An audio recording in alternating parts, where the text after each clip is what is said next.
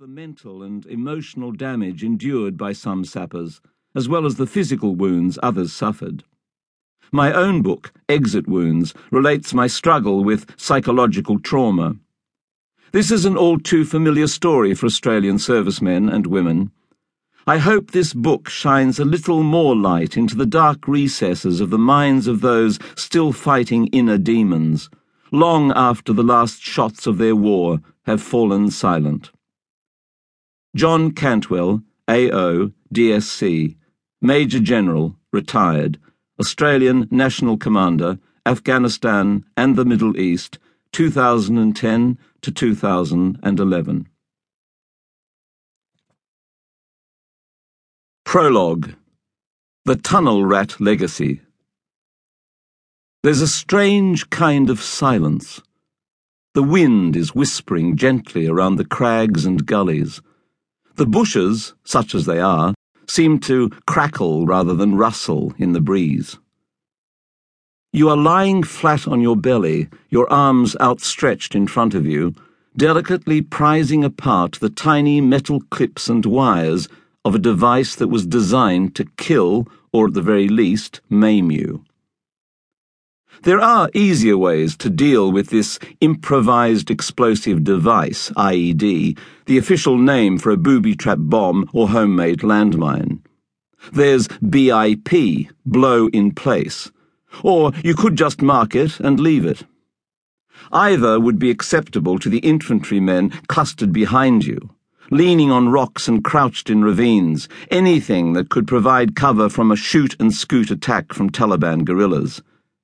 They just want to move on, having already sweated it out, literally and figuratively, for a couple of hours waiting for you, an expert in dealing with these deadly devices, to come forward and do your thing. The sappers who found it, first with the help of their dog, then with their portable mine detectors, are muttering that they could have dealt with it just as easily. BIP and it's gone. But the brass insist on three things. IEDs have to be disarmed and dismantled so that vital intelligence can be gathered from them. They can't be left where they might be harmful to both Army personnel and local civilians. And EOD, explosive ordnance disposal techs, are the only people allowed to deal with them.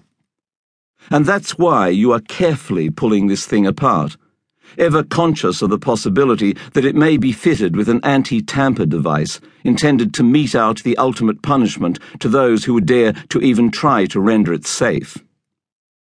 The IED is a repository of vital information. From fingerprints on sticky tape to the materials used to put it together, through to the techniques employed in doing so. The DNA of this device will be traceable back to a bomb factory or even an individual bomb maker.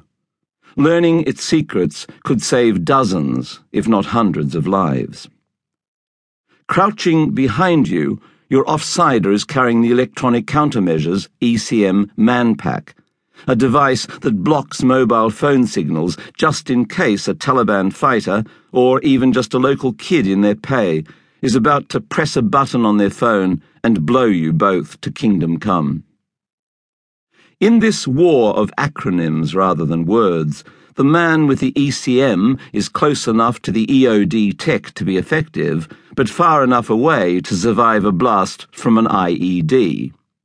FYI. The bomb itself is more than likely a used palm oil container, filled with diesel infused fertilizer that, even in its smallest form, will produce a strong enough blast to kill a man or disable a vehicle and, like earlier Australian foes, the Viet Cong, the Taliban are not above placing a second charge nearby to take out unwary disposal techs focused on the more obvious problem. This is war on the cheap for the enemy. It costs somewhere north of $50,000 to equip a sapper for combat engineer duties, and ten times as much to train them. It costs about $50 for the Taliban to plant a roadside bomb, which is more likely to be effective than a firefight and has a much lower risk to their fighters. This is what the sappers faced in Afghanistan. This is also the legacy of the tunnel rats. To go above and